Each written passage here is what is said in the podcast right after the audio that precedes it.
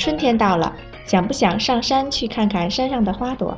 大家好，欢迎来到林古美颠倒汉语，我是猪猪。今天我们要说的一对颠倒词是“上山”和“山上”。大家好，我是来自越南的阮玉芳。玉芳，你喜欢爬山吗？嗯，还可以。我在中国这几年去过一些有名的山，比如北京的香山。我还去过泰山和黄山。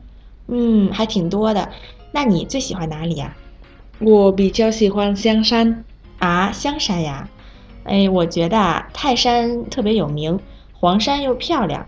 你怎么喜欢香山呢？为什么呀？嗯，因为啊，我觉得香山最矮啊。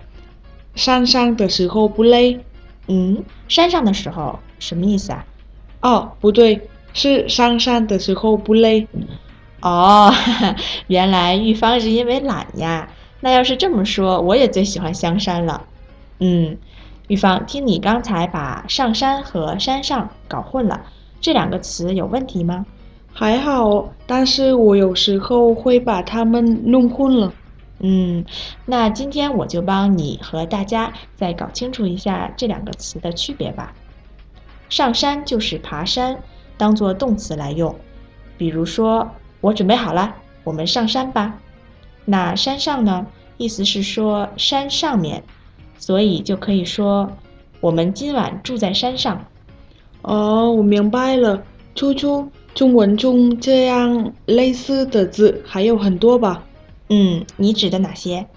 比如上楼和楼上，上网和网上，下楼和楼下，都可以这样区分的，对吧？嗯，对，没错，非常好。知道了上山和山上的区别，像这样类似的词，大家就应该都没有问题了。初初，如果有机会的话，我们一起上山去看山上的花吧。好啊。